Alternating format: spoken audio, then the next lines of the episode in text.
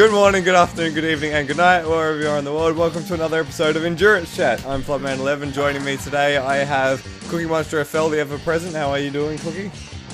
Uh, how did you do to you, Down Under Man? Yes. And also joining us today is uh, Baxter, good friend Baxter. Uh, how are you going, Baxter? I'm doing well. How are you? I'm doing pretty pretty swell, but I'm also quite tired.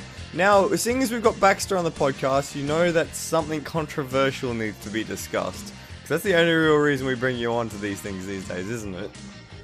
There, there is controversy in sports car racing. I'm shocked and appalled at the suggestion. Who knew? Who knew?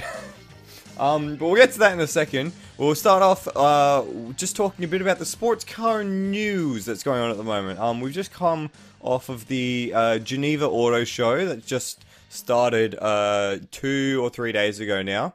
And we've seen some really cool things that uh, is relevant to the WEC. Um, much like, well, the first thing, the big headline for us at the WEC is uh, the new Rebellion has been released, the Rebellion R13, and oh my god, let me tell you, while it does look just like an Oreca 07, it looks like a freaking beautiful Oreca 07, am I right, guys? It is a pretty swanky car, and it is in FIA approved red, white, and black. exactly. It's mostly red and black. It actually reminds me a lot of the 2016 Audi, I think. But the, I mean, if you've got a classic combination, why change it, right? You know, it's a little bit different of a styling than Rebellion has done before, either with the primarily red, uh, the uh, Vaillante from last year. Um, but I like, I'm liking the uh, primarily black. Mm, it does look pretty swish. Cookie, what do you reckon? Ah, Swish for Loki. That's very nice. Uh, it's I like it. Um, it's very it's very Audi esque, so that's why I like it. Um, but uh, you know, livery aside, uh, let's talk about that body work though. So we see a little bit more vent ventilation, so definitely more cooling. Uh, and a weird looking front end, which is slightly different, but basically the same. Now, is that low downforce or high downforce? I think that's high downforce, right? I think that's high downforce. who, who knows anymore? Like uh, we we've got one and a half rounds until Le Mans, so it could be either. Could be both. Yeah. Well, Yeah. it's it's one and a half rounds until Le Mans and like eight rounds until Le Mans. The okay, so here's here's the interesting thing from my perspective is that um, just from an aerodynamic standpoint, and I'm just an idiot from when it comes to that aspect. Um, the the difference that we saw prototypes kind of have this similar look ten years ago, um, and now we're kind of sort of you know seeing obviously Oreca thinks that like the stepped kind of like you know from the the nose of the you know of the of the actual car to basically the windshield. It's basically on a steady inclined plane almost of an arrow Yeah. instead of like basically this F1 esque. You've got a pretty much a upright nose that's jacked way high in the Well, air. old school. Well, not air. not even Right. old school F1 anymore. It's like 2012 something F1. The Right, so- which is which is the solution that Ligier especially have. Right, exactly. So I'm, I, it's, I think it's really fascinating to look at those two different philosophies of aero. I mean, you saw it any, anyway in LMP two how they're very similar, but now even in LMP one, where I would assume it's a little bit more advanced. I mean, you're still seeing the difference of kind of even aero philosophies very, very starkly in the two. So that that is interesting to me that they kept that aspect of the Oreca. Uh, Like I thought they might change the front end a little bit uh, more than they did. I'm actually really surprised that really there's not a whole lot of difference between the two. One other thing to remember coming up on the super season is that uh, the privateer cars aren't actually limited to the two aero kit regulation like Toyota is going to be. So, you know, uh, Mm. as Cookie mentioned, the difference between the low and the high downforce, they could have a low and a high and a mid and an Evo high and an Evo mid and even a second Le Mans body kit Yeah, all the- in the yeah. next uh, super season. I didn't think of that. Yeah. I'm I'm wondering how many teams will take advantage of that because it's obviously going to be something very costly, but it could bring an extra step in their results because we've now seen I think almost all or all of the new LMP1 challenges, which means that we can kind of start to get a feeling for maybe whereabouts things might be heading perhaps a little bit. Um, but of course, we will know more on April 6th when we have the 36 hour prologue. uh, which I am really, really excited for. Uh, moving on from the new rebellion, one thing that we didn't get at Geneva that we were really hoping for was the confirmation or anything to quell the rumors of a new manufacturer in GTE. It seems like at the moment, the way that the sports car community has been talking for the past three to four weeks, that everyone and his dog is going to join GTE in the next season. You've had talks of McLaren, you've had talks of Lamborghini. Scuderia Glickenhaus has even said, yeah, we're going to join GTE. Like, what? I we were really I was really disappointed on a personal level to see that McLaren didn't re- didn't reveal a GTE car because I thought McLaren and GTE was almost a sure thing at this point. I, I, yeah, it's weird. I mean, I I think I made the claim after Le Mans last year that they were going to be in here by now, or they would have at least announced something. So I guess I'm kind of on the fence, or I'm on the hook for that. But uh, yeah, I. Uh, I, I don't know. I, I'm I feel it's okay that it's not the the Senna. Um, it's uh it it screams very Halo car ish, and uh, I don't really think it looks. I don't know. I, I feel like it doesn't it doesn't fit the merit of what GT is. Although GT can basically be anything at this point in terms of like the actual road vehicle costs, but I don't know. Yeah, it, it was strange to not hear anything in terms of what we thought were going to be some form of news outside of Glickenhaus. I mean, but yep that was uh, didn't didn't the 03, 03 supposed to also be potentially or like they said their goal was to go to Le Mans, right? To drive to Le Mans, race it, and then drive back. That's that's but always been Glickenhaus's sort of shtick, yeah. I guess. Even with the 002 and 003 was their thing, but I guess 004 is supposed to finally get there, right? Uh, is so we're finally is like this is the next step for them, I guess. Uh, it, it sounds like they're actually aiming for LMP1 and that's actually kind of the interesting thing. All of these cars that we thought, well, you know, might be a GTE, they seem to be in this kind of, you know, no man's land between not wanting to commit to GTE until they know what the 2020 LMP top class regulations are going to be. Are they going to be roughly what we've had before, uh, where it's full on prototype? Super scooped and scalloped bodywork and all, or are they going to look a little bit more like the old GT1 cars where you know you can make something that kind of looks like a Valkyrie even though it might not be built off of a Valkyrie. Uh, in which case there's you know you wouldn't want to put all this effort into building a GTE car only to race it for one season and then and really it, yeah. wish that you had been in the top class to mm. go for overall wins, which McLaren has been very vocal about saying that that is their goal. Yeah, and totally agree. I and I think the Senna is the epitome of the sitting on the fence, and I we had that backed up by uh, a DSC article talking about what this means for McLaren and motorsport in the coming few years. And they basically said that. They basically said it's a car that shows that they can build a GTE because it's apparently a, a, able to be homologated for GTE or something along those lines. Um, but it um, it has the the impression of wanting to push on into the top class and wanting to do something like that. Just quickly on the Glickenhaus thing, um, it was a article posted by Motorsport Total, which is a uh, motorsport uh, outlet in uh, Germany, um, saying that they were expecting the Glickenhaus to be built to GTE and GT3 spec for the SCG 004. So that was a explicit. We're expecting this. So it's it could be something. We haven't heard anything official from Glickenhaus, but of course, then Glickenhaus also retweeted that article. So is that official? I don't even know anymore. I mean, it it's rich guy with a really cool car doing really cool things. I think uh, whatever it ends up being, it's going to be pretty cool. When you put it like that, I'm I'm inclined to agree. Agree. Bleh. I can word at the moment. One thing that we did get from the uh, Geneva Auto Show that we were on that was a little unexpected, at least for my part, was a new GT4 car was announced, a GT4 uh, Alpine A110. Now, I'm a big fan of the Alpine A110. The fact that they brought it back as a road car, I thought was fantastic, and now they're bringing it out as a GT4 car to add to the likes of Porsche, BMW, Mercedes Benz, uh, KTM, Ginetta.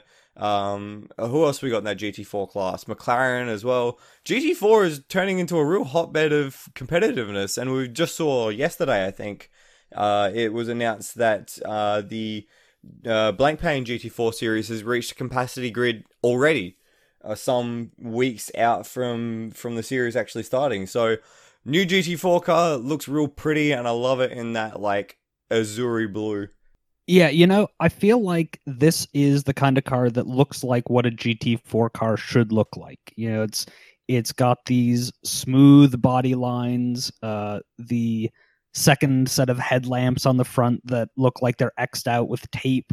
Uh, you know, good old school. Hey, you know, I took this car out of the showroom and I just, you know, put some tape and a roll bar in it and went racing.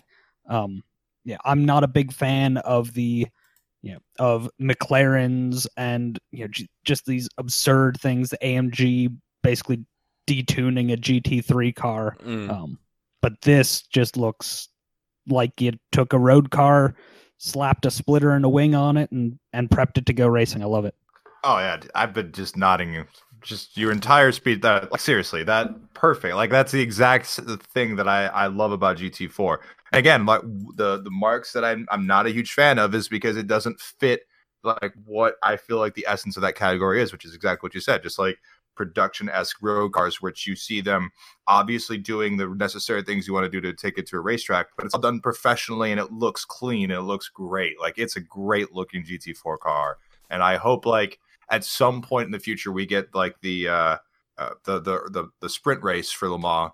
We can start getting the GT4s there, and I'd love to see some Alpines going through uh going through La Sarthe there, Oh like uh, in the morning before Le Mans. That would be great. so yeah, Uh, all, l- all positive things about that. Don't Alpine. worry, don't worry about Le Mans. We've got a GT4 class at Bathurst, the 12 hour. One of those going around Bathurst for 12 Ooh. hours. Oh, that's oh, I can't wait to go there next year now and hopefully see. What, anyway, um, so that's that's a pretty well uh, wrap of the all the relevant parts of the WC uh from Geneva. Uh, unfortunately, yeah, no, no confirmed GTE car. But at the moment, with the gluttony of GTE, we have uh coming up this year that we still haven't even seen yet, let alone talked about. Um, it's not that much of an issue. We'll probably see in the coming years. Um, more cars look to come to GT3, GTE rather, until the 2020 regs get released when whenever that is. Um, another thing that has happened over the past month or so is that the uh, the season launch for the WEC for Le Mans and for the ELMS uh, was completed last. I can't even remember when it was now. Last month at some point. Um, but what that has mean is that we've seen a concrete uh, calendar for each of the series and a concrete entry list for each of the series. So we're just going to go through a, a few of the more exciting things. We'll start off with the WEC Super Season. Um, we've jumped up now in LMP1 from uh, I think it's uh, sorry five full season entries to now 10 we've lost three from three or more i think from lmp2 uh, gte pro has swelled now to 10 entries as well and gtem has gone from a somewhat paltry five entries to a full season grid of nine so we've gained a bunch of cars in GTM, a bunch of cars in GTE Pro, and a bunch of cars in LMP1 at the expense of LMP2 for a capacity grid of I think it's 36 cars for the coming super season. So what are your what are your thoughts on on firstly just the class distribution? Uh, we've lost a few cars from what was the most competitive class last year, but in return we gained across the board. that's the main takeaway for me is that right p2 was insane last year i can, I can you know no one's going to disagree with me there but spreading that kind of competitiveness throughout the rest of the classes i think is while it it may make the overall race story suffer potentially because you always had p2 to fall back on right? Like uh four and a half hours in and, and most of the other classes were pretty much spaced out. You still had a really close fight for p2 um, i feel that you know may not be always uh, you know as a fallback for excitement whenever the race is going on but i feel like that is spread out enough in the rest of the four the three classes that you're going to see action most of the time anywhere in those three uh, different classes. And uh, extremely competitive and good storylines throughout it so I'm I really really like the uh the kind of spread of the car numbers. My takeaway, it's going to be negative, but my takeaway will be how many, if at all, which would be great, will drop and not finish now that are on the entry list now that will not complete the full super season or not make it to the finish. And I wonder if that's a likelihood and who that might be as well. Hmm, that's a very interesting thing. Baxter? Yeah, and that's that's definitely one of those concerns that's evergreen in the WEC, um, and probably more so this year, where there's only one round before the first Le Mans. Hopefully, that's something that after the super season is over, we don't really have to worry about anymore because you you can't just sign up for the WEC, run at you know two or three rounds and get to Le Mans. You've got to run the whole thing at that point. But yeah, it's it's great having such a such a large grid. You know, the top, uh, most cars that the WEC has ever had.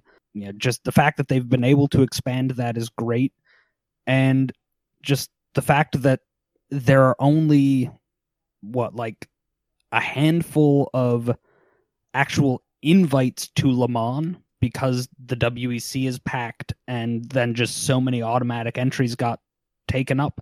Uh, it definitely is speaking to the health of the series, especially after a year uh, last year where we had, I think, two reserve entries, and this year there were 10, and they weren't even sure that they you know people were you know even in the 10 entry uh, reserves people are still arguing that you know there's five other cars that probably deserved to be on there yeah it's uh, the thing you uh, point to about the health of the series is a really important thing because about well eight or ten months ago or even six months ago we were talking about how worried we were for the health of the series. This was coming out of the um, Mexico WEC round, uh, which was a podcast that you were actually on, Baxter, weren't you? So to come out of that and be ha- be so, so positive looking towards the prologue is really surprising and not a position I thought that we would be in. But here we are. Uh, just a few a few things I want to just shoot off from the entry list that are really interesting. Um, we have got, uh, I mentioned before, we have now seen all of the LMP1 cars except for the ByKolles, but that is still on the entry list. I would be I would be interested to see how much of a commitment they make to the WEC this season, seeing as it's a super season sort of thing, um, and whether or not they can get their stuff together to actually be competitive or you know even race at at all. I just I would just like to see them on the grid and not on fire please. Well, that's why they haven't shown the car is the extinguishant hasn't dispersed enough. God damn it. Um moving down to LMP2, uh we've gone as I said from I think 10 or 11 entries to 7, but there is a few really interesting stories in those 7 entries. And the first one is uh, well, there's two that I want to point out straight away. The first one is that there's no manor in this class anymore, at least in the WEC, because they have stepped up, of course, to LMP1. Uh, second thing is that we have new entries into the WEC Super Season from uh, Larbre competition in a P2 and also uh, Racing Team Netherlands, which uh, what that does is that now spreads the the shapes of the LMP2 class in the WEC to feature three of the four chassis uh, for LMP2. The only problem I have with that is is I do not expect Racing Team Netherlands to be any sort of way successful or competitive, which is kind of a bummer. I would have loved to have seen uh, Cetilar Villorba Corse or um, uh, High Class Racing make that jump up, but I guess neither team is really in that position uh, to to jump up to a full season, a full super season for that matter. But still, we now actually have three of the four chassis developers for LMP2 in the WEC, so it's no longer Formula Oreca. Woo! Woo! Uh, you know, and the other thing is, as we know, you know, the sport comes in waves. You get you get strength, and then you get things receding a little bit. So it's really nice to see this really strong LMP1 class where, you know, a fair number of the LMP2 teams, you know, having moved up.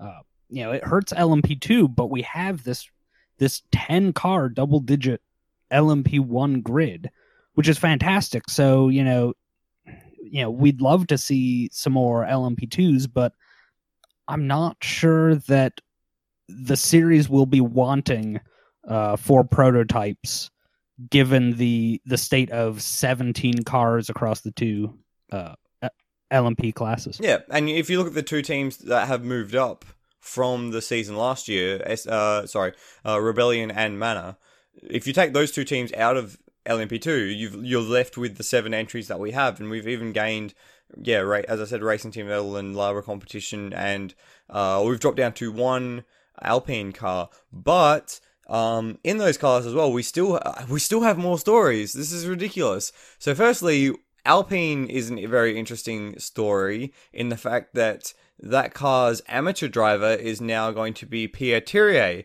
of the Thiriet by TDS racing fame, who has stepped across from what was the G Drive car, which I said was going to be a shoe in for the championship and ended up being a steaming pile of dog poo. So hopefully he does has a better year in the Alpine. The second thing that I really want to point out that really surprises me is the nomination of Jazeman Jaafar as the uh, signature driver for the number 37 Jackie Chan DC racing car. So, if you've been a fan of uh, the wider sports car community and specifically the Blank Blancpain GT series over the past two or three seasons, that's a name that will ring a bell. Um, he was a uh, HTP development driver, I think, and uh, his name sticks out to me as someone who can get the uh, who was a, a, bronze driver rating at the time, but uh, in the 2016 Monza race, uh, the three hours of Monza, he and Côme Ledogar had a fantastic battle for the lead of that race, and it's been fantastic now to see him push on from that experience at HTP to get a LMP2 drive. So that's really exciting for me. But I think that really wraps up the big exciting stories in LMP2 because why is it exciting for you, Flood? Because Sorry, I love I, uh, I, love seeing the, the Australians the ladder of GTEM. Yeah, well, he's not even in GTEM. He's in LMP2. But I love seeing the the sports car oh, sorry, ladder yeah. actually come into effect. I like seeing yeah. the the guys who make an impression at the GT3 factory stage or even before that to get to the factory drives in GTE, then push on to do even bigger things. Because I think that's yeah. important. I think cycling the talent at the top, or even, well, I mean, you'd say LMP2 is sometimes at the top with the sort of competition that they have. Um, I think that's a really important thing. If we keep seeing the same names at the top, it kind of comes a little stale. But with with this, seeing new names pop up and be competitive, it's it's a really important thing, man. You know, it, it's good to see the Asian market really start to grow and come into its own. Uh, you know, between Jaafar and uh, Jackie Chan DC Racing and just you know the Asian Le Mans series that you know against what I think a lot of us expected has lasted more than a year or two uh, and is actually building a grid. Uh, it's good. It it means health for the entire sports car ecosystem. Mm. And and it's a good way for teams uh, to to get a shot at Le Mans if they're maybe not the quality of uh, a Jota Sport or a uh, something like that. Because a G Drive, a G Drive, yeah. Um, we'll talk about Evil that Empire in a second. We should just uh, move on now to the GT side of the WEC. And as I've said already, we have 10 full season entries for GTE Pro, two from the five manufacturers that have committed to the super season, and nine in GTE AM, including four brand new Porsche 911 RSRs from last year. Uh, two of which being run by Proton, I think, and uh, one for one by Gulf, one by a new team called Project One. So really good health in GT AM. Uh, we've already seen a preview of what GT Pro should bring from Daytona. Um, but we didn't see the Aston Martins, and I'm really, really excited to see Alex Lynn in a GT Pro full factory season drive. That that's really cool. Great, great news all around for GTE. Um, obviously, Pro is going to be uh, another intense battle, and I think uh, it'll be uh, I'm still a huge believer in the uh, BOP system that the WC does, and uh, I prefer that one just because it's all automated and it's all touch, you know, hands off with the uh, with uh, politics, mechanics, engineers, all the all the lot. So I'm hoping good things from that, and um, you know, let the chips fall where they may in GT Pro. I have no idea who's going to be a favorite for that, but GTM is great. I yeah, I mean we I feel like we've had discussions sometimes about whether or not GTM will exist, whether or not it should be here. I mean, it's just it's it's a resilient category that will I don't know if it'll ever go away in its capacity right now. And even if we get a ton of GT Pro, so like let's say we get like four more, three more manufacturers coming in for GT Pro. So you're down to two or three in the class, maybe, but I just genuinely don't think that it'll go away. You'll always have got you know privateers that want to step up and do this and have some of their stuff funded by uh, some gentleman drivers. I, I just don't see this class ever really going away unless GTE goes away in some manner. So, Ooh, it screams at the health of the class. That's a scary yeah. thought. And just uh, to just to round this on to what Baxter was saying a moment ago of the uh, contingency, the health of the aging contingency of sports car racing. Two of the teams um, that have uh, one that's carried over from last year, another one that's stepped up into this class, Clearwater Racing and MR Racing, are from the Asian corner of the grid. So it's good to see that that sort of aspect is still being um, taken on on board and kept along as well. Because last year we had what Clearwater Racing and oh, it might have been Spirit of Race, which is also here as well. So yeah, now we've got three. So a third of the grid in GTM is going to be from the Asian Le Mans series, stepping up from the Asian Le Mans series. So I think is a big achievement.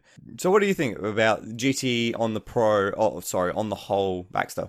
I think this is going to be another great year for GTE, uh, especially with uh, this being basically the one season of overlap between BMW and Ford. Uh, so, you know, in the near future, uh, this is about as good as GTE Pro is going to get.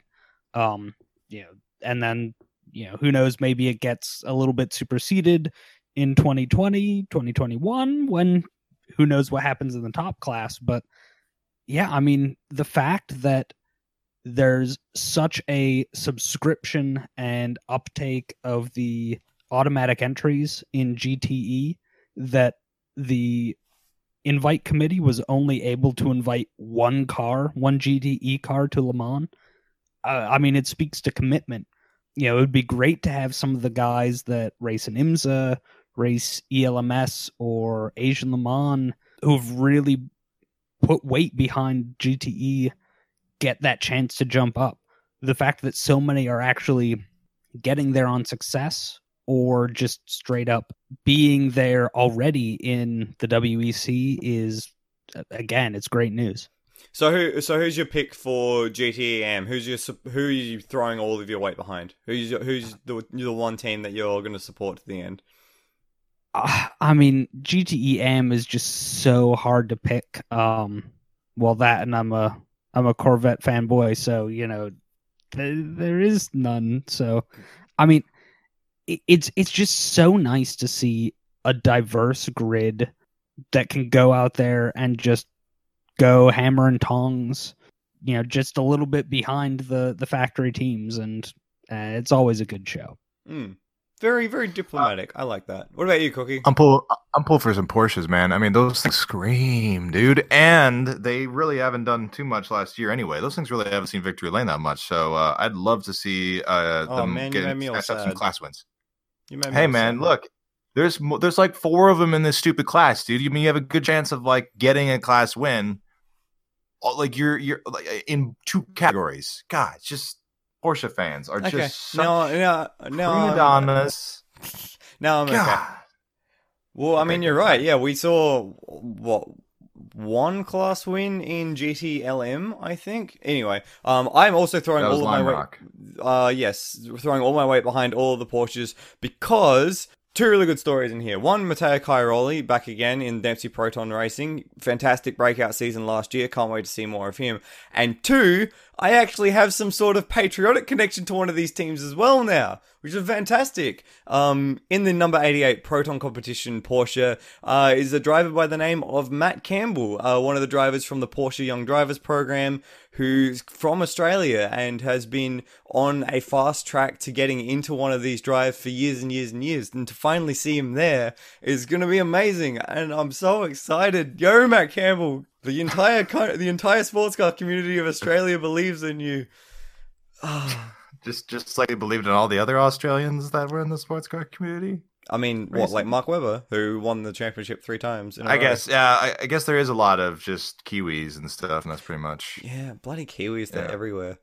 I know. Well, well, good luck. I mean, hopefully, there's uh, some down under wins are in store for Matt Campbell. I'm pretty excited. It'll be okay. it'll be really good to see him because uh, like we've even talked about him in uh, some of the podcasts last year for Bathurst. He was one of the co-drivers for one of the top teams, and he has been um, showing a lot of promise. And and he actually can't do that now because too many conflicts with this. So I feel like he's uh, finally broken into the top part of his career path, which is really really nice. So 36 cars, 36 cars for the WEC are moving down to ELMS, which had its season launch at the same event, and now they have 41 cars on the grid, uh, which I think is also close to a capacity grid. Um, 17 LMP2 cars, 18 LMP3 cars, and unfortunately, uh, unlike the GTE side in the WEC, the GTE side in uh, the ELMS is a little lean at six entries. But still, you have a combined 35 prototypes. 35. Amaze balls. Basically, yeah. You it's it's a ridiculous prospect that you're going to have 35 prototypes on track at the same time. They're probably mostly going to be competitive. Um, but do you remember when ELMS was like six cars?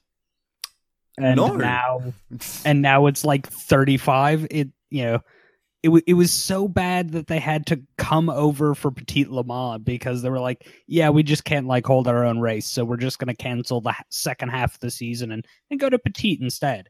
And, you know, I think credit where it's due, the ACO has really created a platform and a format that just plain works. Uh, I mean, you know, it, honestly, on all three continents with a with a big, you know, ACO rules sports car series in the states and Europe and in Asia, I mean, it's all working really, really well, and it's good to see.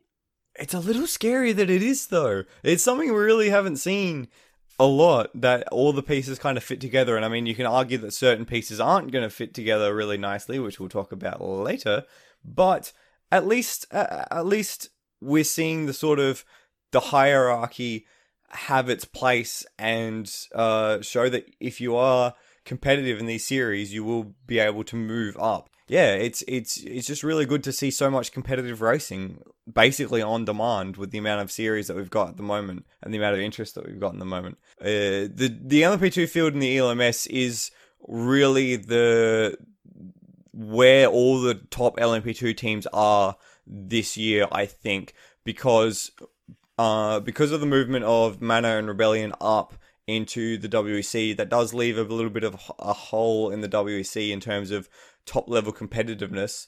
Sorry, let me rephrase. The WC still might have the cream, of the crop, but I think the overall uh, competitiveness and interest in a series in LMP2 will be in the ELMS because you have teams from Dragon Speed, you have two cars from United Autosports, you have uh, Algarve Pro, Barthez, uh, SMP Racing uh, are supplementing their WEC LMP1 program with a program for the ELMS and LMP2.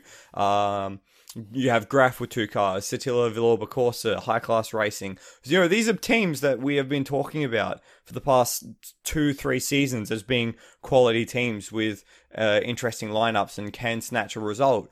But the the elephant in the room, I guess, with the LMP2 class in ELMS was a very interesting thing on the entry list where we saw the G Drive Racing Oreca of uh, Roman Rusinov have in that car as well Matthieu Vaxivière and uh, Jean Eric Vergne. Now, what do you notice about those three guys at the moment? Who's the amateur? Hey, driver ratings. Woo! Who doesn't love a driving ratings discussion? Everyone, basically. Um, but yeah, you're right. There was no amateur in the lineup. It was an all pro LMP2 lineup, and that set alarm bells ringing across the sports car world and it only took until I think two days ago for the ACO to come out and say, no, actually, we, we can't allow this, which I think is a fantastic move because really, if you start allowing all pro teams in an LMP2 class, it just undermines the entire integrity of the class and what it set out to do. So the fact that that has been rescinded gets a big tick in my book. Now they just got to rescind the other dumb driver rating thing that they've done.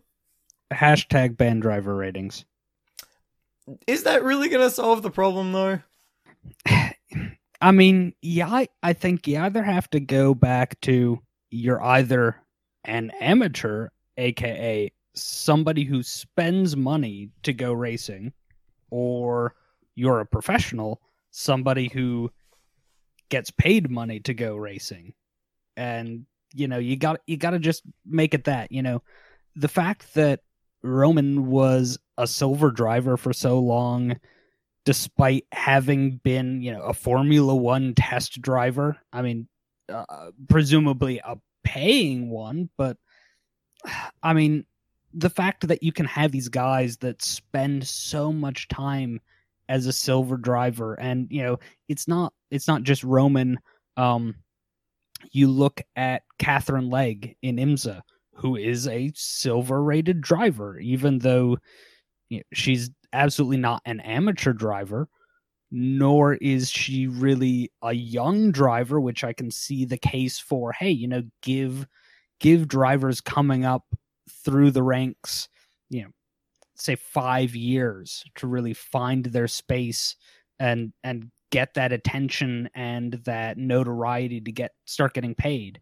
Um, but the fact that you have, you know, the fact that everybody knows, oh yeah, there's sneaky silvers. Let me find the fastest guy who's rated silver so I can go off and and beat all the bankers and dentists who are coming to pay and spend all their money. And yeah, I, I don't know. There's there's the driver ratings rant for March eighth, twenty eighteen.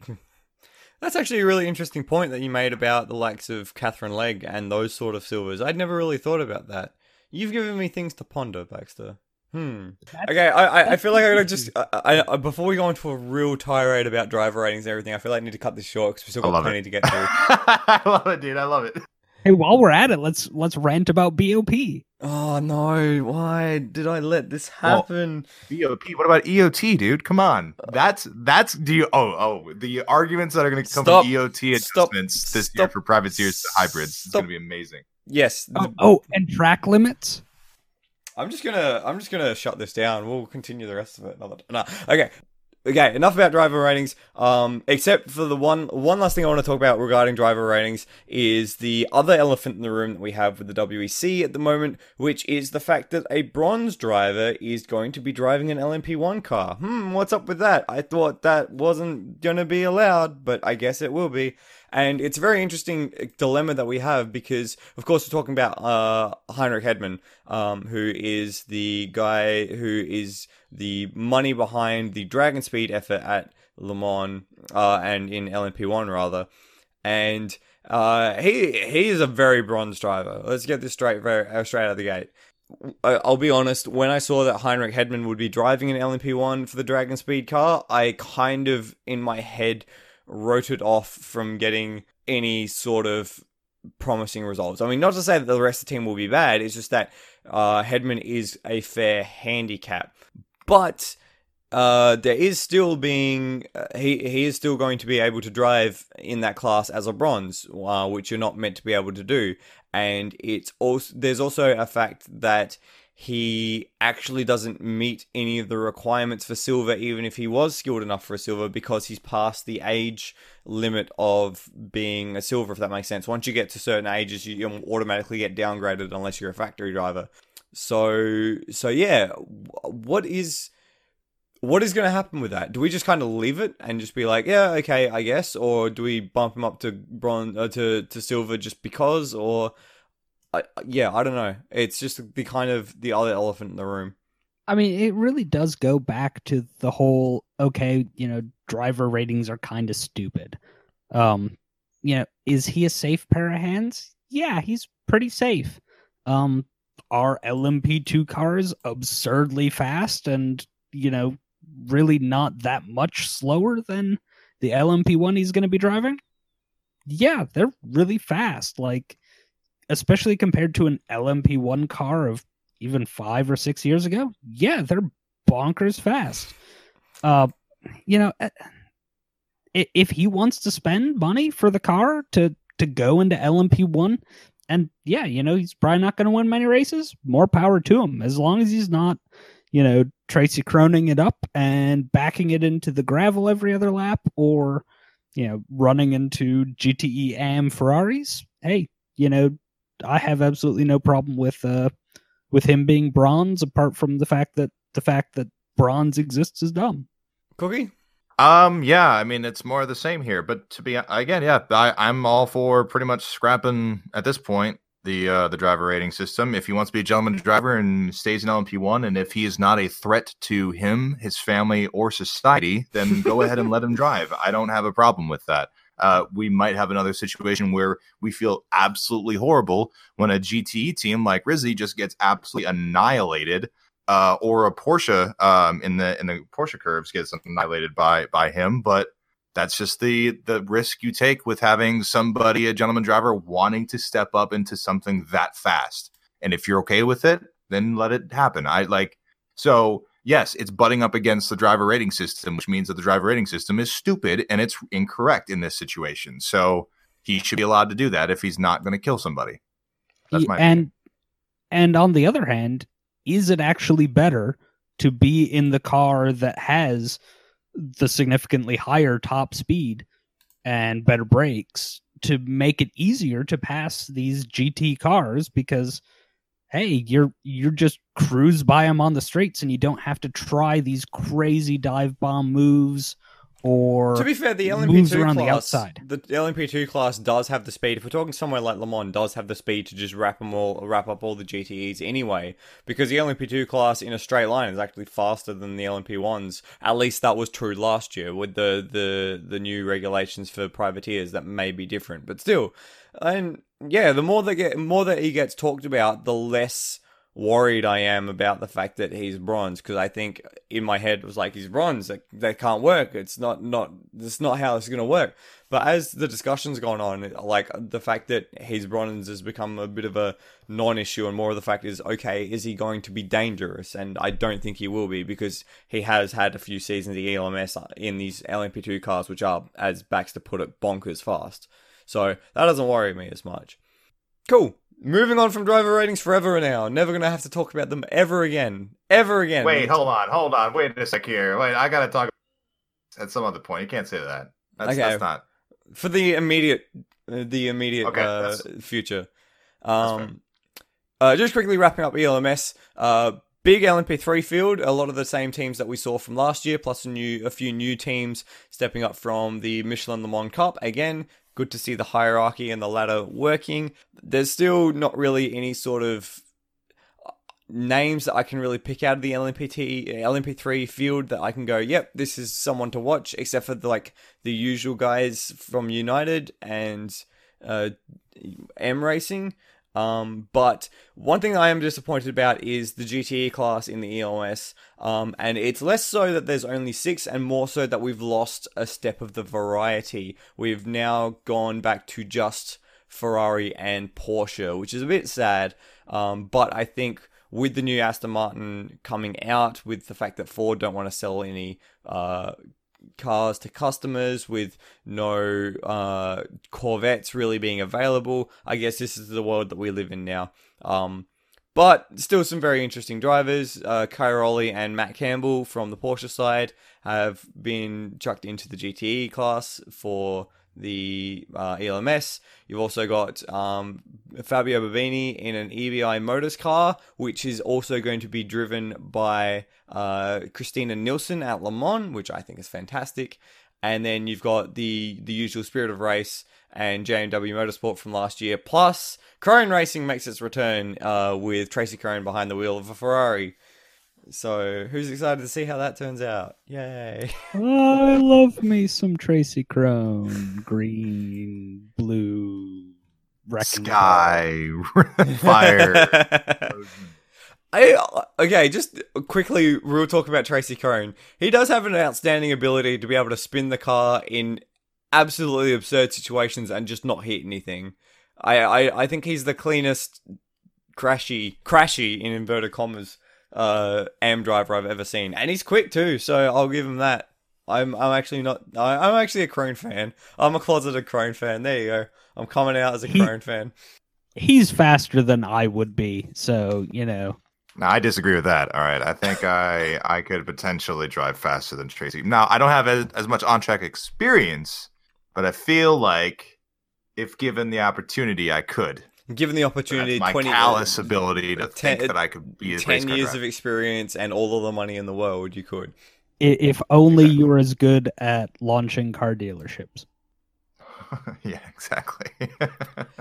Picking up that uh, conversation we had earlier, uh, the Le Mans entry list has also been revealed, and as Baxter said, because of the automatic entries for the Super Season, the uh, entries that you automatically get invited to for winning the ELMS or winning IMSA or winning the Asian Le Mans Series, means that the the grid that we have in the the Le Mans race, the 24 Hours of Le Mans, at least for 2018, is pretty well all full up. There's nine reserve cars, of which I think already three have pulled out. So there you go. That's how that's going at the moment. But uh, we do have the same 10 LMP1 entries as we did from the WEC. There's no extra entries at this stage, and I don't think there will be, um, simply because of the costs involved with running an LMP1 car. LMP2 jumps from seven entries for the WEC season to 20 entries on the grid for Le Mans, including the likes of United Autosports, four cars from Jackie Chan DC, so the two cars in the WEC season, plus two cars from the winners of the Asian Le Mans series. Interestingly, two of them being run by Jota Sport in Oricas, two being run by Onroak in Ligiers, which is really, really interesting for me to see the same team run two different chassis with two different crews, I guess. Um, and then sort of the usual names that we saw last year from the ELMS. I think all of the teams la- that we saw last year from the ELMS, except for um, ARC Bratislava, which is a reserve entry, and I think have pulled out of that reserve entry. So, yeah, because last year in LMP2 we had like 27 entries or something like that. So they've had to take a step back, but what that does mean is that GTE and especially GTE Pro has swelled to ludicrous levels for Le Mans. We have 17 cars gridded up for GTE Pro for Le Mans this year. 17. That's a race that that that could be a grid that I would watch in itself. I think they call that a street fight. Uh, Basically. and and I think to back up to one thing that you mentioned, uh, the uh, the JCDC slash Onroak is about the only questionable thing on the whole of the Le Mans entry list, which is amazing that it's only two cars because usually it's like, oh, what's this French soccer playing goalie doing uh, on the grid instead of like all of these former champions? Well, I Um, mean, that French soccer playing goalkeeper is actually a pretty decent AM driver and had a good team built around him. And he's got an entry for this year as well, so. and I'm sure ha- being French has absolutely nothing to do with it. X- French X Files theme plays. Anyway, you were Wh- saying. Which is just the regular X Files theme, but played on a violin. Sake bleu. God damn it. Anyway, Let truth so so so um, you were saying what what makes the Onroak Jackie Chan cars so questionable for you? it seems like a little bit of double dipping of oh hey we're running the WEC and oh yeah we're also going to take our automatic entries and I don't think anybody is under any impression that oh yeah these are these are four totally different cars. It's no it's four four cars run under the same team which according to the ACO was something that wasn't going to happen. They said uh, you know it's two cars a team. That's all we can fit. Uh, so it seems like a bit of an end around to try and get around that and sneak two extra cars on the grid. Well, the flip side to that is they sell those entries, those automatic entries to whoever is the highest bidder, which will be just some, probably will be. We're being a little um cynical here, but probably will be just some random French team. So like, I honestly don't mind that too much because it means that the gr- overall grid has a higher quality, and the fact I that- mean, yeah, but you know, oh, okay, what other two LMP2 chassis run by some other teams could those, you know, rent a drives have gone to rather than somebody that already has two cars on the grid?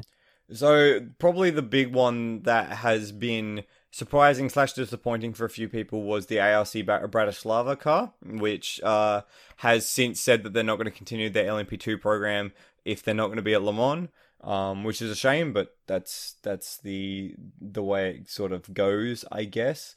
Um, but otherwise, I can't really think of a team that has the quality that would be able to be on par with the J- uh, JDC, J- uh, the JCDC team um, that isn't already on the grid. Like the only one I can think of for me on uh, like personal biased reasons is high class racing, and they're like the second uh, reserve anyway, so it doesn't matter. Um, Uh, yeah, but I mean, I, I guess where I come from is the fact that the ACO said, "All right, here are the ground rules for how we're going to give out invites," and then they said, "Ah, well, we're going to let this slide, and we're going to give two extra invites to a team just because they put something else on the doors." Uh, It it, it seems like the historical thing that we always kind of look at and you know shrug our shoulders at and say, eh, it's the ACO being the ACO. Yeah, I can understand that, and it'll probably become more controversial come the lead into the event. But for now, I'm okay with it. If I actually sat back and analyzed it a bit more, like you have, obviously, I might get a bit ticked off. But honestly, I just really want to see good racing, and this gives me the best chance to see good racing. So it doesn't really bother me at this at this stage, at least. I'm not happy unless I'm unhappy.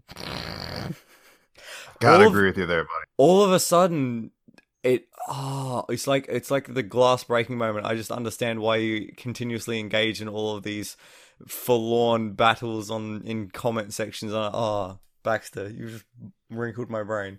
Anyway Moving on. moving on. Uh gte so already mentioned 17 gte pro entries. So that's the full grid of 10 that we have in the wec on top of that an additional car from af corsa uh, two additional cars from uh, Ford and Porsche, and two additional cars from Corvette. So, like we thought GTE was your peaked last year. Nah, man. If if GTE this year is anything like GTE at Le Mans last year, we're in for an absolute treat.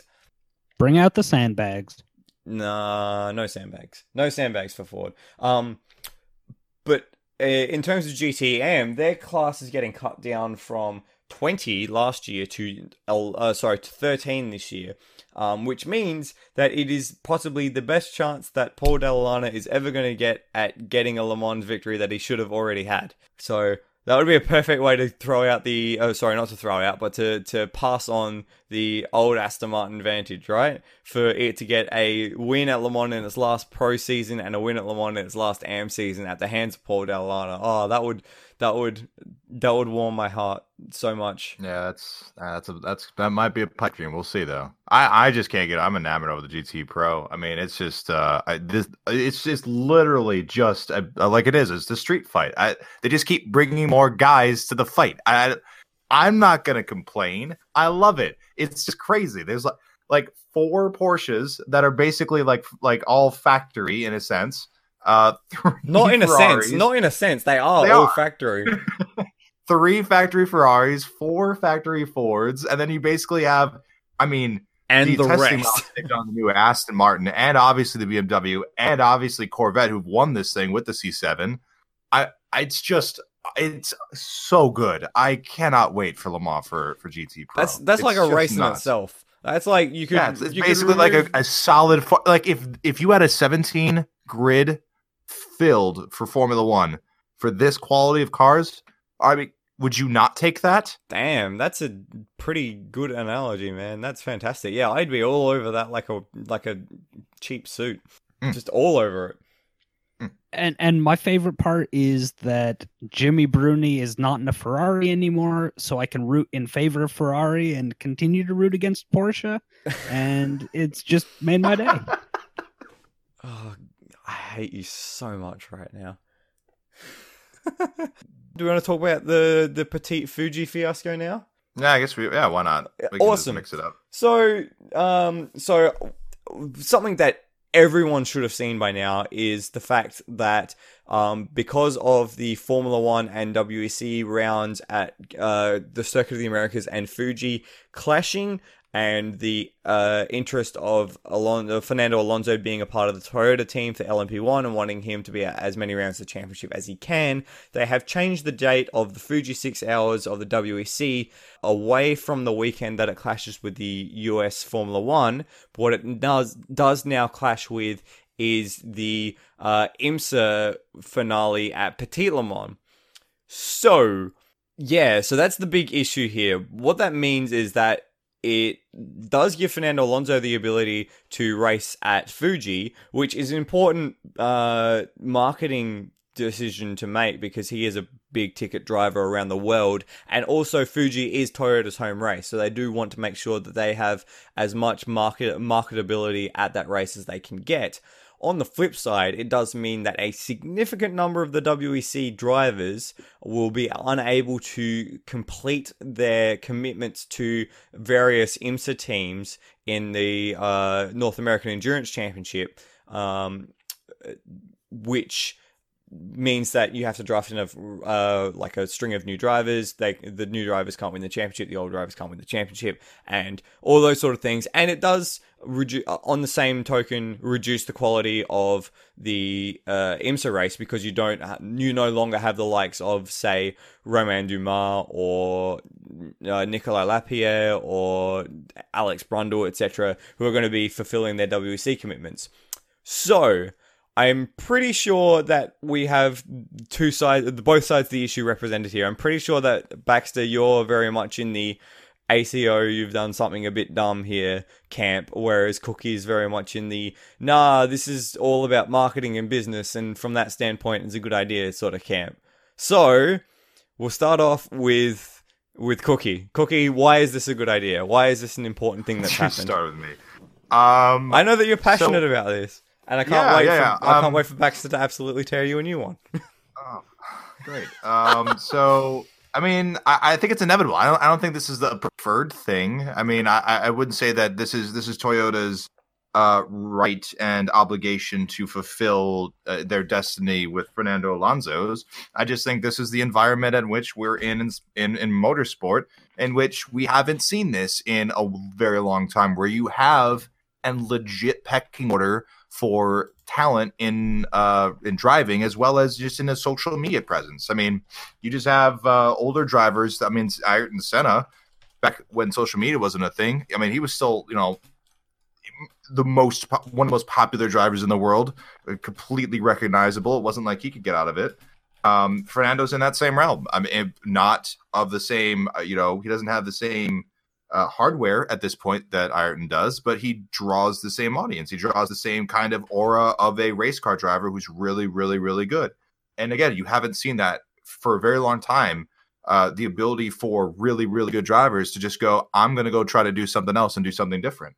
So um, automatically, you have that uniqueness to it that hasn't been done before. It, uh, he's a some say transcending kind of driver who who really can do and be competitive in a lot of different uh, uh, categories of vehicles. Who wants to get the triple crown, which is something that only one driver has, has ever done. A bunch of you know people talk about it. Um, another one has basically said that you know he could get it faster than Fernando can. Um, so I mean, the aura around this uh, this story is just right for the taking, and basically the FIA were and ACO were handed a decision to make. It was basically beside you know choosing kids, but they ultimately went with what they thought would be best for everybody, which is them. Um, and they went with this decision. I I, I stand. I like I. This is just what you have to do. I mean, you have if you're going to bring Fernando in, you've got to make sure that he's doing all rounds. So it, you have to make sure he can attend. So if that is he doesn't attend, uh, you know, he doesn't attend the F1 clash, um, either in WEC or in F1, that has to be calculated in, or the date has to be changed. And the WCFI figured that they would lose. They think they could have lost more on the opportunity of turning Fernando away this year than if they would have gained it by basically switching the date and forcing a bunch of drivers to have to drive a WEC and not go to IMSA. So yeah, they they pulled the IMSA. They they burned some brownie points. That's for sure. But if this was a decision they were going to make, this is they had to do it. And I, I mean, I can get upset at the decision, maybe, but ultimately, like uh, I can't fault them for what they thought was the best decision for WEC Le Mans themselves. I mean, I don't, I, I don't see the problem with that. I, I, I, am agitated with a lot of people that are just vehemently upset with the with FIA and ACO, like how like we should kill them because of how awful they're and like and and my thing is just the ripple effect of all this, where it's you have a breaking off of a, a segmentation of kind of factions almost, and now you see Andy Lally commenting that IMSA has to separate themselves from the FIA because the FIA spokesperson for women advancement is is stupid. And it's like, okay, yeah, so anything a- now is just a little thing to just go, well, FIA are dumb and WEC's dumb, so we should do our own thing. Yay. Like, I don't, that I don't understand. And, and the FIA and WEC are fully responsible for causing that rift, but I ultimately don't, I don't disagree at all with, with what had to be done when they decided to make that decision. Baxter, and go, uh, go, go ham. honestly, I, I agree with most of that. Oh, um, God damn it! You guys are meant I, to be opposing each other. oh, don't don't worry. Don't. I'm I'm gonna warm myself up to that. Uh, I mean, yeah. I mean the the WEC made the decision that they had to make, given what circumstance they were in. You know, they've got the opportunity to to have Alonso race for the only manufacturer left in LMP one uh, at that manufacturer's home race. Uh, and you know, there's you know what it it hurts roughly 10 drivers uh, who were going to run both. I think um, it hurts a, more, a, bit more than 10 drivers. There's the the group of LMP1 slash LMP2 drivers who are going to be doing double duty for the prototype class, as well as the group of drivers uh, in GTE Pro, for example, who are going to be who would have been doing double duty, like the Jimmy Brunis, the you know the Christensens. Nobody cares about Jimmy Bruni. Bloody wrecked. Uh, yeah, I, I mean, yeah. So like the act the individual decision on its own is you know it, it was a pragmatic decision it it's hard to fault them for making that call i think the and and i also agree especially on the idea that like this is the worst thing that the fia or the aco have ever done and this like you know this should like cause a brand new rift in sports cars. I mean, and to be honest, it's happened before. The this is the third clash between WEC Fuji and IMSA Petit, so it's gonna happen again. It didn't kill either series before. It it's not great, but it's not the end of the world. Now, where I go ahead. No, I, my my only thing before, and I'll allow you to continue is: do you in that uh, respect, do we all think that Fernando is worth that kind of thing? Because I mean, if we kind of agree with that, that's that's really where the argument lies, right? It really isn't whether or not you need to change the Fuji date. it's whether or not we should be a by you know allowing Fernando to kind of come in and allow this change to happen. I personally feel like it's ultimately going to be a benefit um, that he's in the championship rather than not being it. But it's it's still I think that's really the argument is whether or not you think the changes and all the stuff made for Fernando was worth it. Is he worth that kind of change? And I think to answer that, you really got to ask what the gain is meant to be. Is it meant to be, is the super season better? Or does Toyota get out of their Fuji race what they hope to get out of it? Which is if they show up and they don't have uh, Fernando Alonso and they don't have credible privateer competition and they're just showing up to do victory laps is does that meet their marketing needs uh, in the class for this year or is this potentially taking capital out of that uh, IMSA ACO partnership, uh, which has been going on for how long, as well as just all of these long term WEC drivers who are going to be around after the super season, and Alonso potentially will not. Um, how much have they spent to get that advantage from having Alonso? Hmm. Because it's a bit like chasing the Holy Grail in this aspect. Because, uh, like, let's put it in real terms here. Alonso, having Alonso as a full season WEC driver is a massive pull from a marketing standpoint, not only for the teams and for the for the events that are going to be promoting him, but also for the series at a, as a whole. Like, we saw a massive uptick in uh, in traffic on the subreddit from people who were coming across uh, in uh, from Formula One because it got announced that Alonso was coming along to to be a part of this series, and so all of a sudden it generates interest in a similar way to how uh, Kamui Kobayashi coming across after his stint at Sauber, and Mark Webber coming across from his stint at Red Bull into Porsche, and when Nico Hulkenberg came into LMP1 as well, it sort of generated the same level of interest because Formula One fans will often be fans of other motorsport as well. And the fact that you have a driver of the caliber of Alonso, who is one of the top tier drivers in the world, and I think people forget that because of the sort of uh, cars that he's been drafted into drive recently, especially in the terms of the the McLaren, which has had documented problems for the last few years now. Um, people seem to forget how good Alonso is slash was in his heyday. Um, he was the first real guy to dethrone Michael Schumacher. So when you put it like that, he, he's definitely got the driving talent um, to he's going to walk into that Toyota and he's going to be on the ball straight away. Let's, there's no questions about that. So the fact that the series has him as a part of it, the fact that the manufacturer can say we we've got Fernando Alonso, and uh, you know having him as a potential WEC world champion uh, to supplement whatever he's doing in F1, I think it's a big marketing pull for the series. But as yeah, as Baxter you said, it's a matter of how much of that have you. Uh, how much of that is that worth compared to what you're spending on the IMSA side in terms of simmering the relationship there because of the the clash in the um in the calendar. And yeah, you said before that's happened.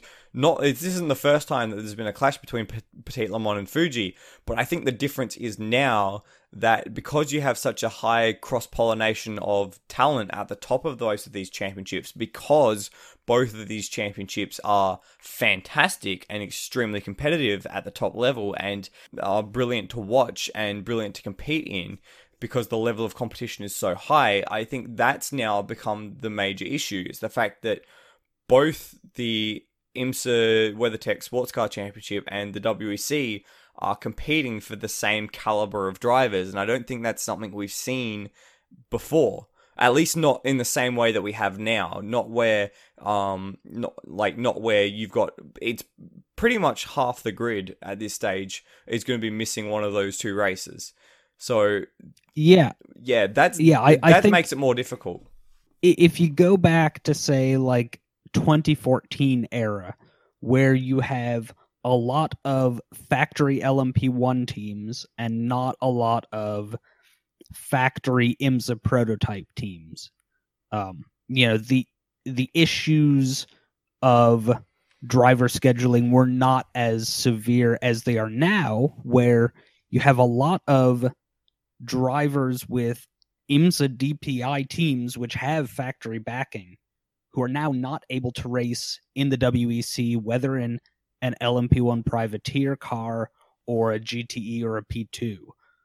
And actually that that's really where I think the issue lies is that the you know the WEC has let itself get forced into this partly because they've not had a LMP1 factory formula that has been able to weather Dieselgate, and so they're really stuck being beholden to to Toyota here. Um, in years past, they haven't kept their powder dry of saying, "Oh yes, we're going to avoid this Petit Le Mans uh, conflict at all costs," so that you know, you know, if this had been the first time that there was a conflict, I don't think there would be anywhere near the level of uh, uproar over it because people would say, "Oh yeah, totally, Alonso is worth it."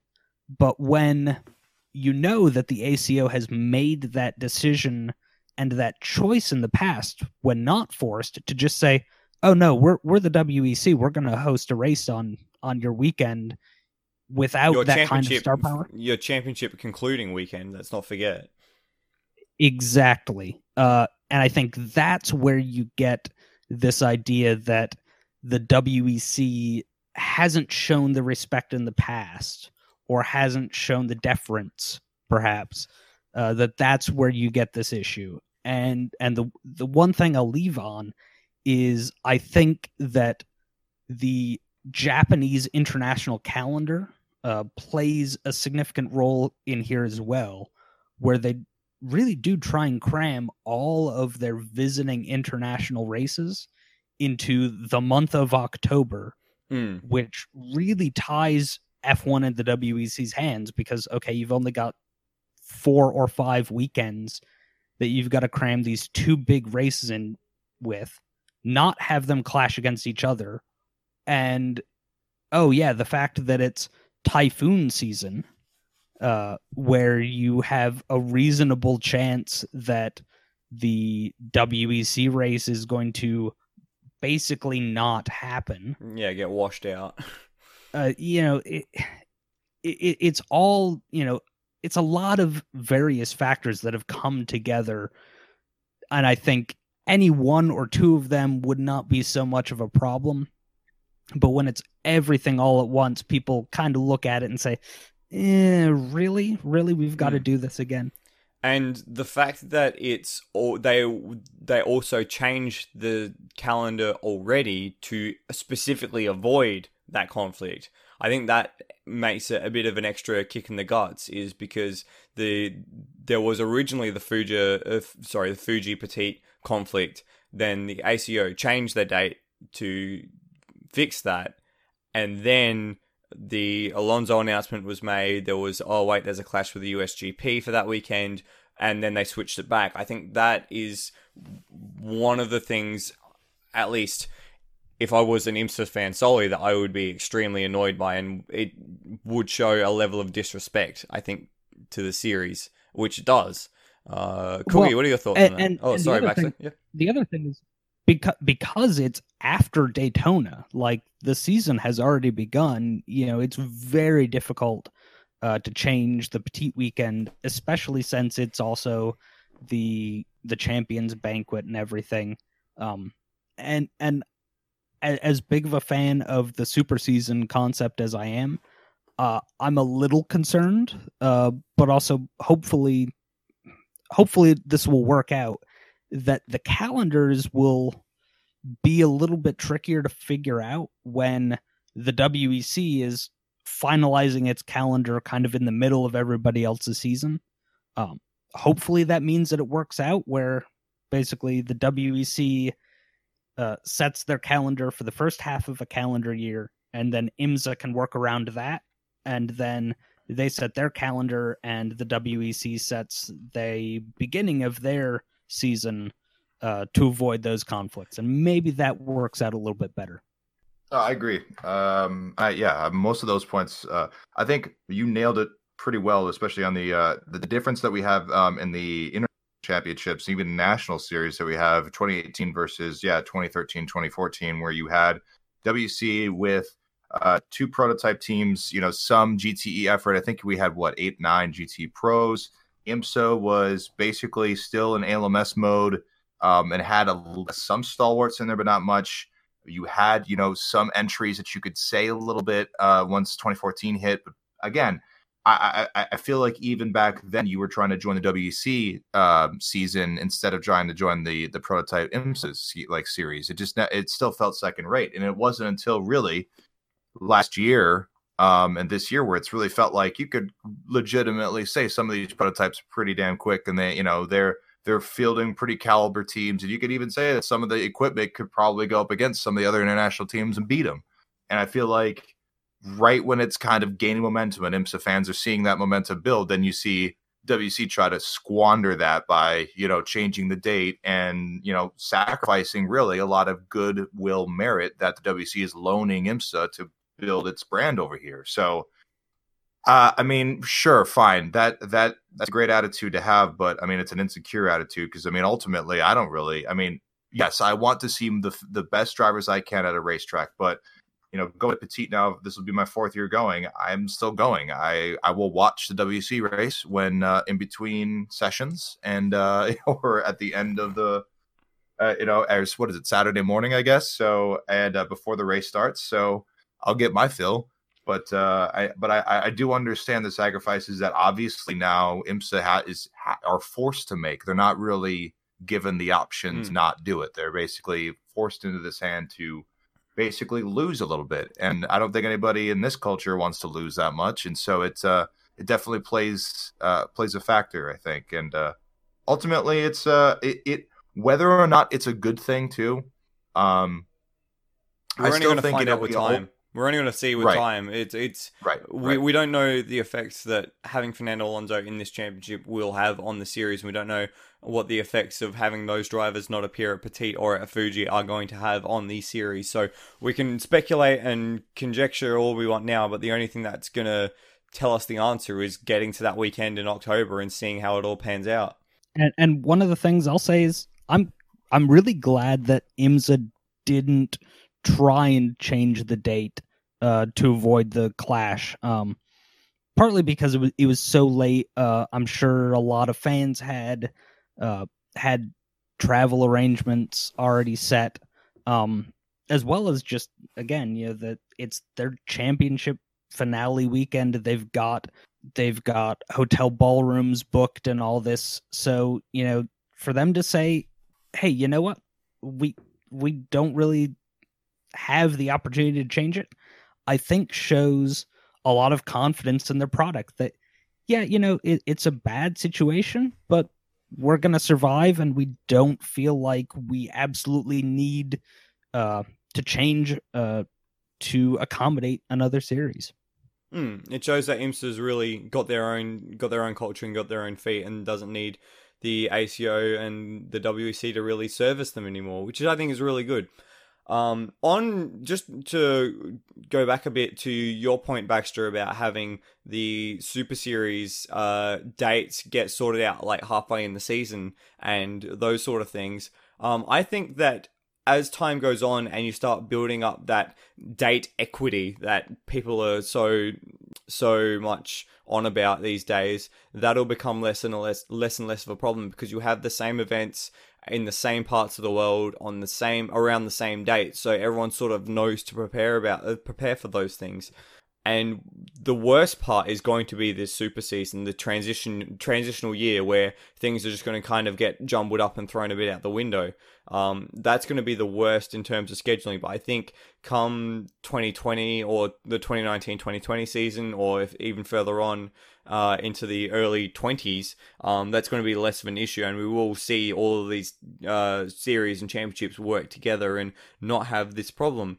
Um, because you've got to remember, for example, Formula One, the WEC, and IMSA have more championship rounds now than they ever did before, especially Formula One.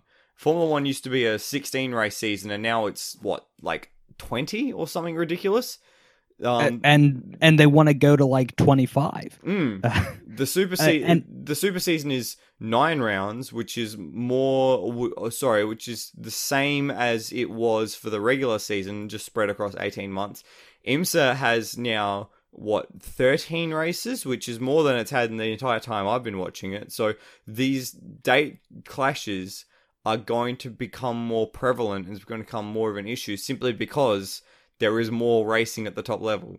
And, and I think it's fair to say that the WEC probably gets a little bit more flack than they deserve simply because IMSA has had the tradition of, oh, yeah, we're going to announce our calendar in like August or September when we go to Road America.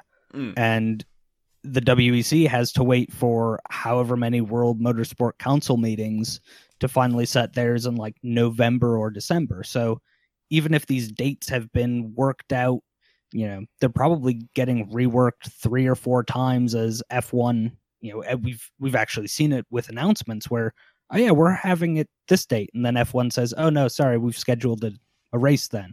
Uh, yeah. I have to change around and go back and go back again. Um so if anything else, you know, the fact that they'll be staggered means that you know IMSA has the opportunity now to be the one that's announcing dates afterwards if a clash is inevitable so that you know we at least spread the pain.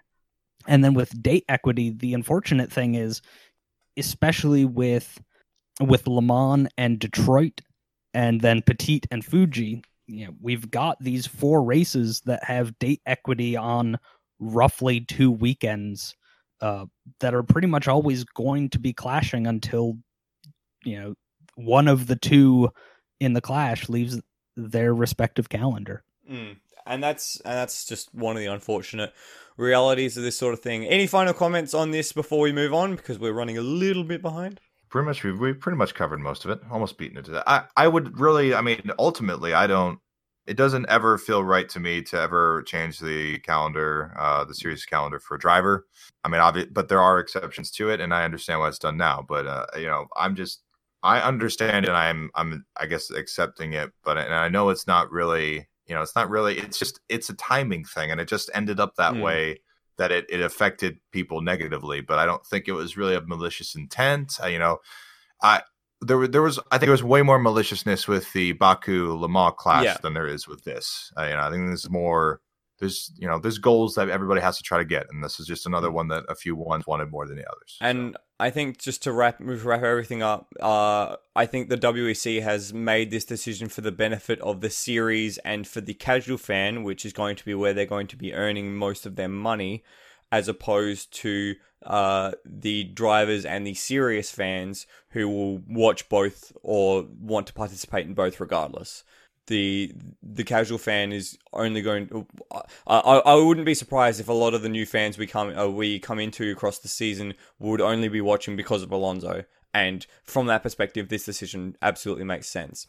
Uh, one thing that uh no, I'm gonna cut that friggin' transition. That was crap. Moving on now. Uh, we have an event coming up. Woo! It's been so long that we since we've had an event that we kind of forgotten about these series. But there's no, there's we basically had our off season in the month of February, and now we're back. We're back with the 12 Hours of Sebring, which uh is the second round, of course, of the North American Endurance Championship, second round of the IMSA WeatherTech Championship, and is uh yeah it's a different challenge to the last round we had at Daytona, which is all high speed and banking and acceleration. And it's very much how do you control your car over bumps? How do you get out of corners effectively? How do you manage a lot of traffic on such a small track? So what did we learn from Daytona that we can apply to to this round at Sebring, guys? What did we learn? What what did we learn that we can actually apply here? Uh, that we like have not having the prototype challenge class, and it makes for races that don't feel very IMSA y. Yeah, that's actually something that we did learn. I was just going to go with nothing. Oh, yeah, yeah, that too.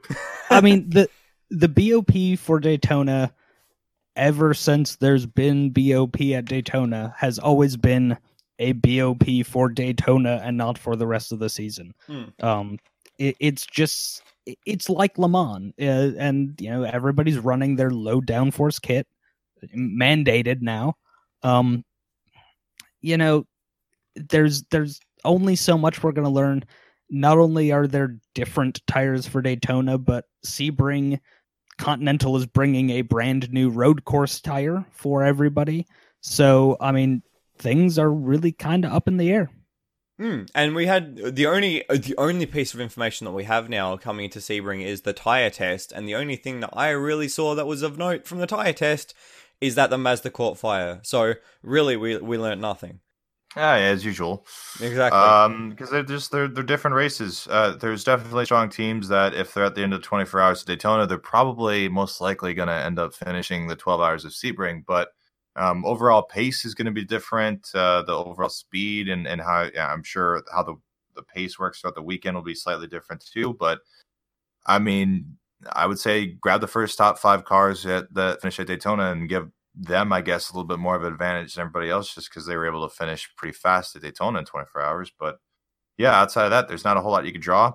Um, I am looking for uh, Mazda to do better than to be on fire, and I don't think they're going to catch on fire um, during the race. I think they'll probably catch on fire maybe once during the weekend. I love that this pits. is a thing that we're know. predicting. Um, but so...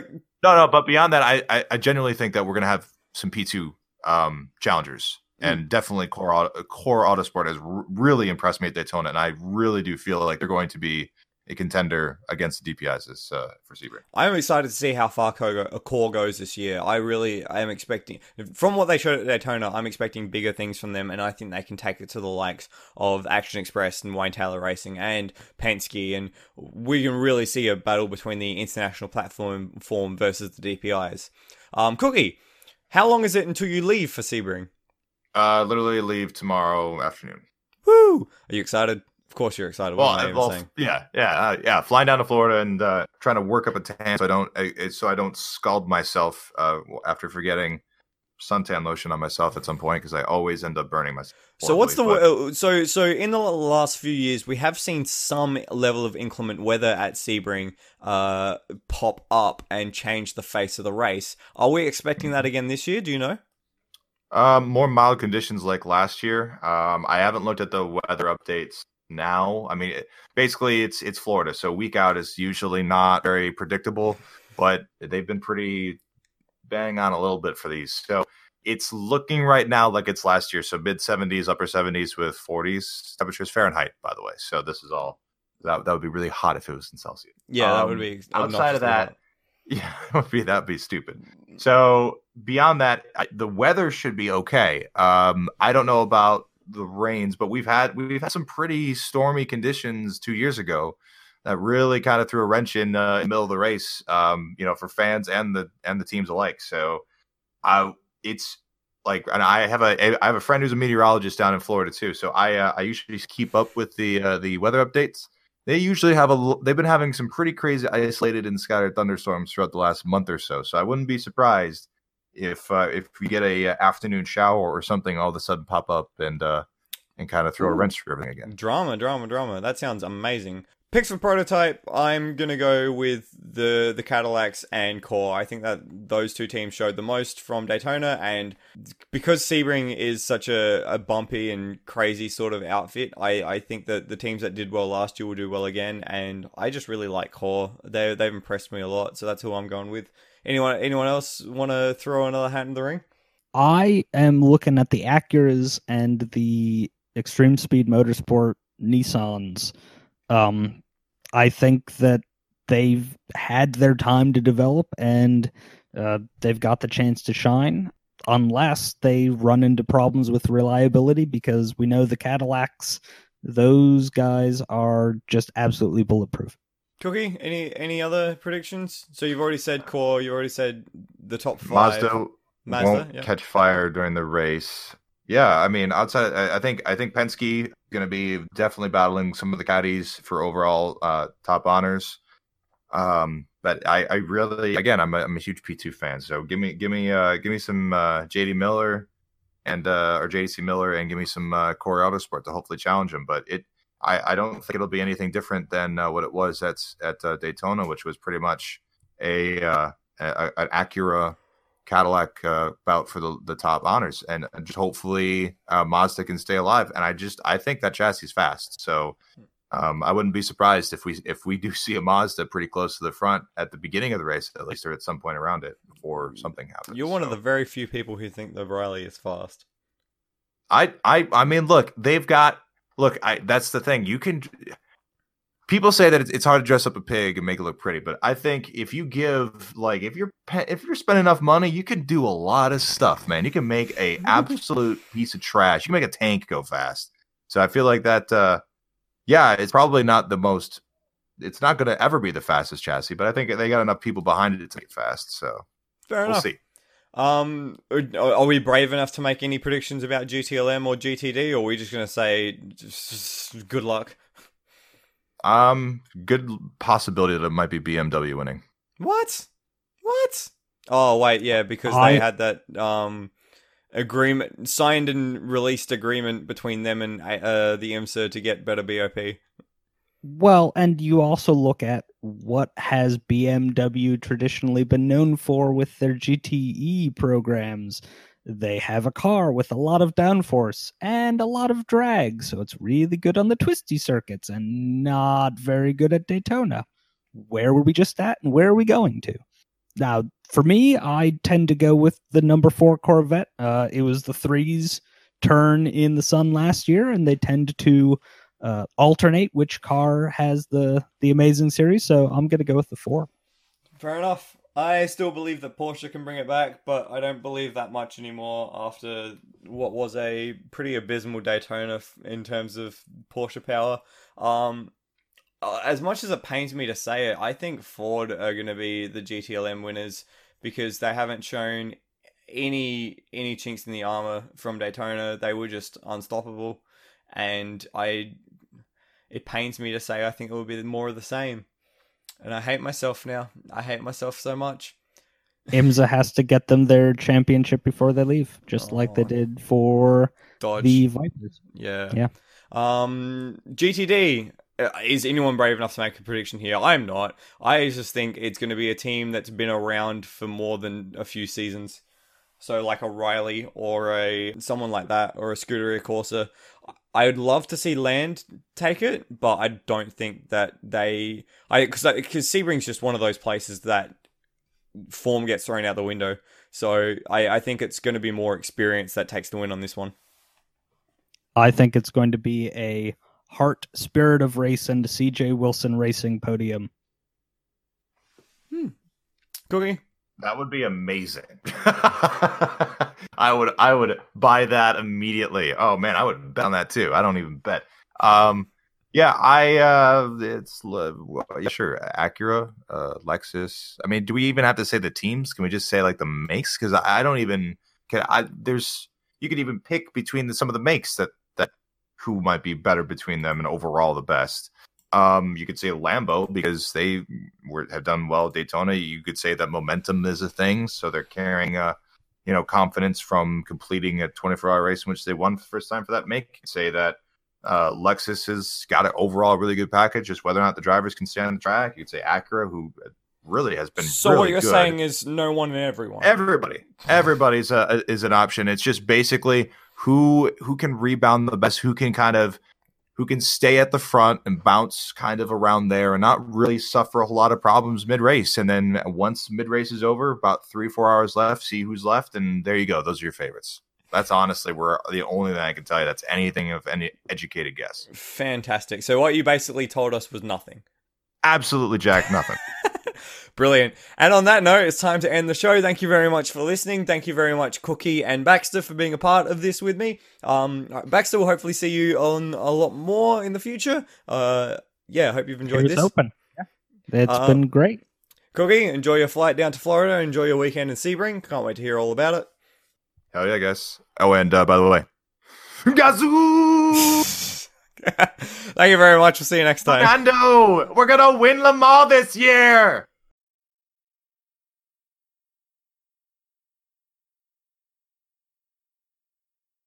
And on that note, than that.